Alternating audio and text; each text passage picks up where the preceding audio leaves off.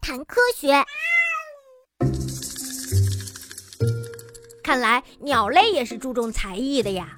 正因如此，进入繁殖期后，雄性的园丁鸟就会像打扮自己一样，把自己新筑的巢穴打理得美轮美奂。那是当然，我们园丁鸟个个都是艺术家。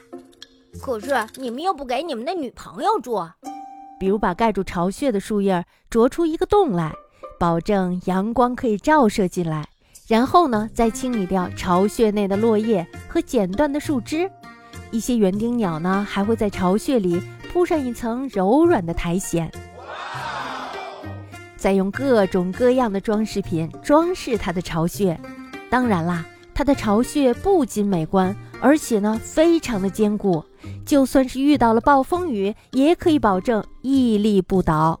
可是他住这么好的巢穴，却把雌鸟给赶走了。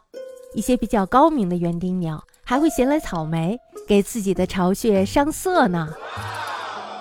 啊，他们难道有这么厉害吗？这简直太让我吃惊了！园丁鸟给巢穴准备的装饰品，可不是它们随便叼来的，而是以不同的颜色和形状有序地排列的艺术作品。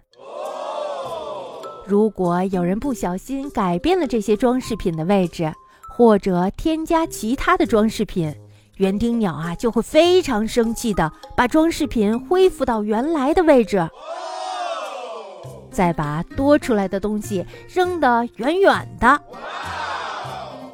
呃，这只鸟的行为还真是标准的艺术家行为呢。那是自己的作品自己必须爱护，他给我添上点什么，那不成他的作品了吗？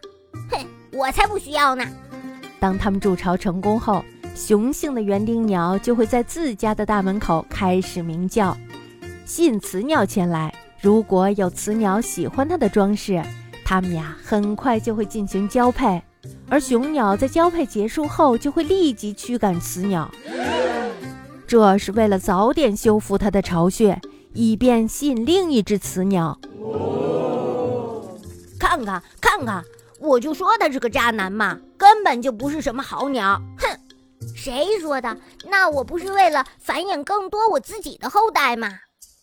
巢穴可以变化，羽毛的形状和色泽是不可能按照鸟的意愿来改变的。但是呀，巢穴就不一样了。在繁殖期，雄性的园丁鸟会一直修筑自己的巢穴，有时候呀，还会把门口的装饰品改变一下位置，或者是种类。在这个过程中，雄鸟筑巢的技艺越来越高超，并且最终受到了雌鸟的青睐。看来园丁鸟中的雌鸟还真是会欣赏艺术作品呢。这是不是就是为艺术而献身呐？呃，别这么说，他们当然也是为了有更加有艺术天分的下一代喽。羽毛的颜色越朴素，修筑的巢穴就会越华丽。园丁鸟羽毛的颜色越是华丽，它们修补的巢穴就会越单调朴素；反之呢，羽毛的颜色越朴素，巢穴就会修筑的越大越复杂。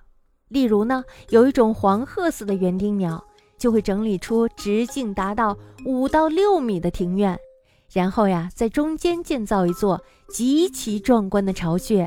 并且呢用各种颜色的装饰品进行装饰。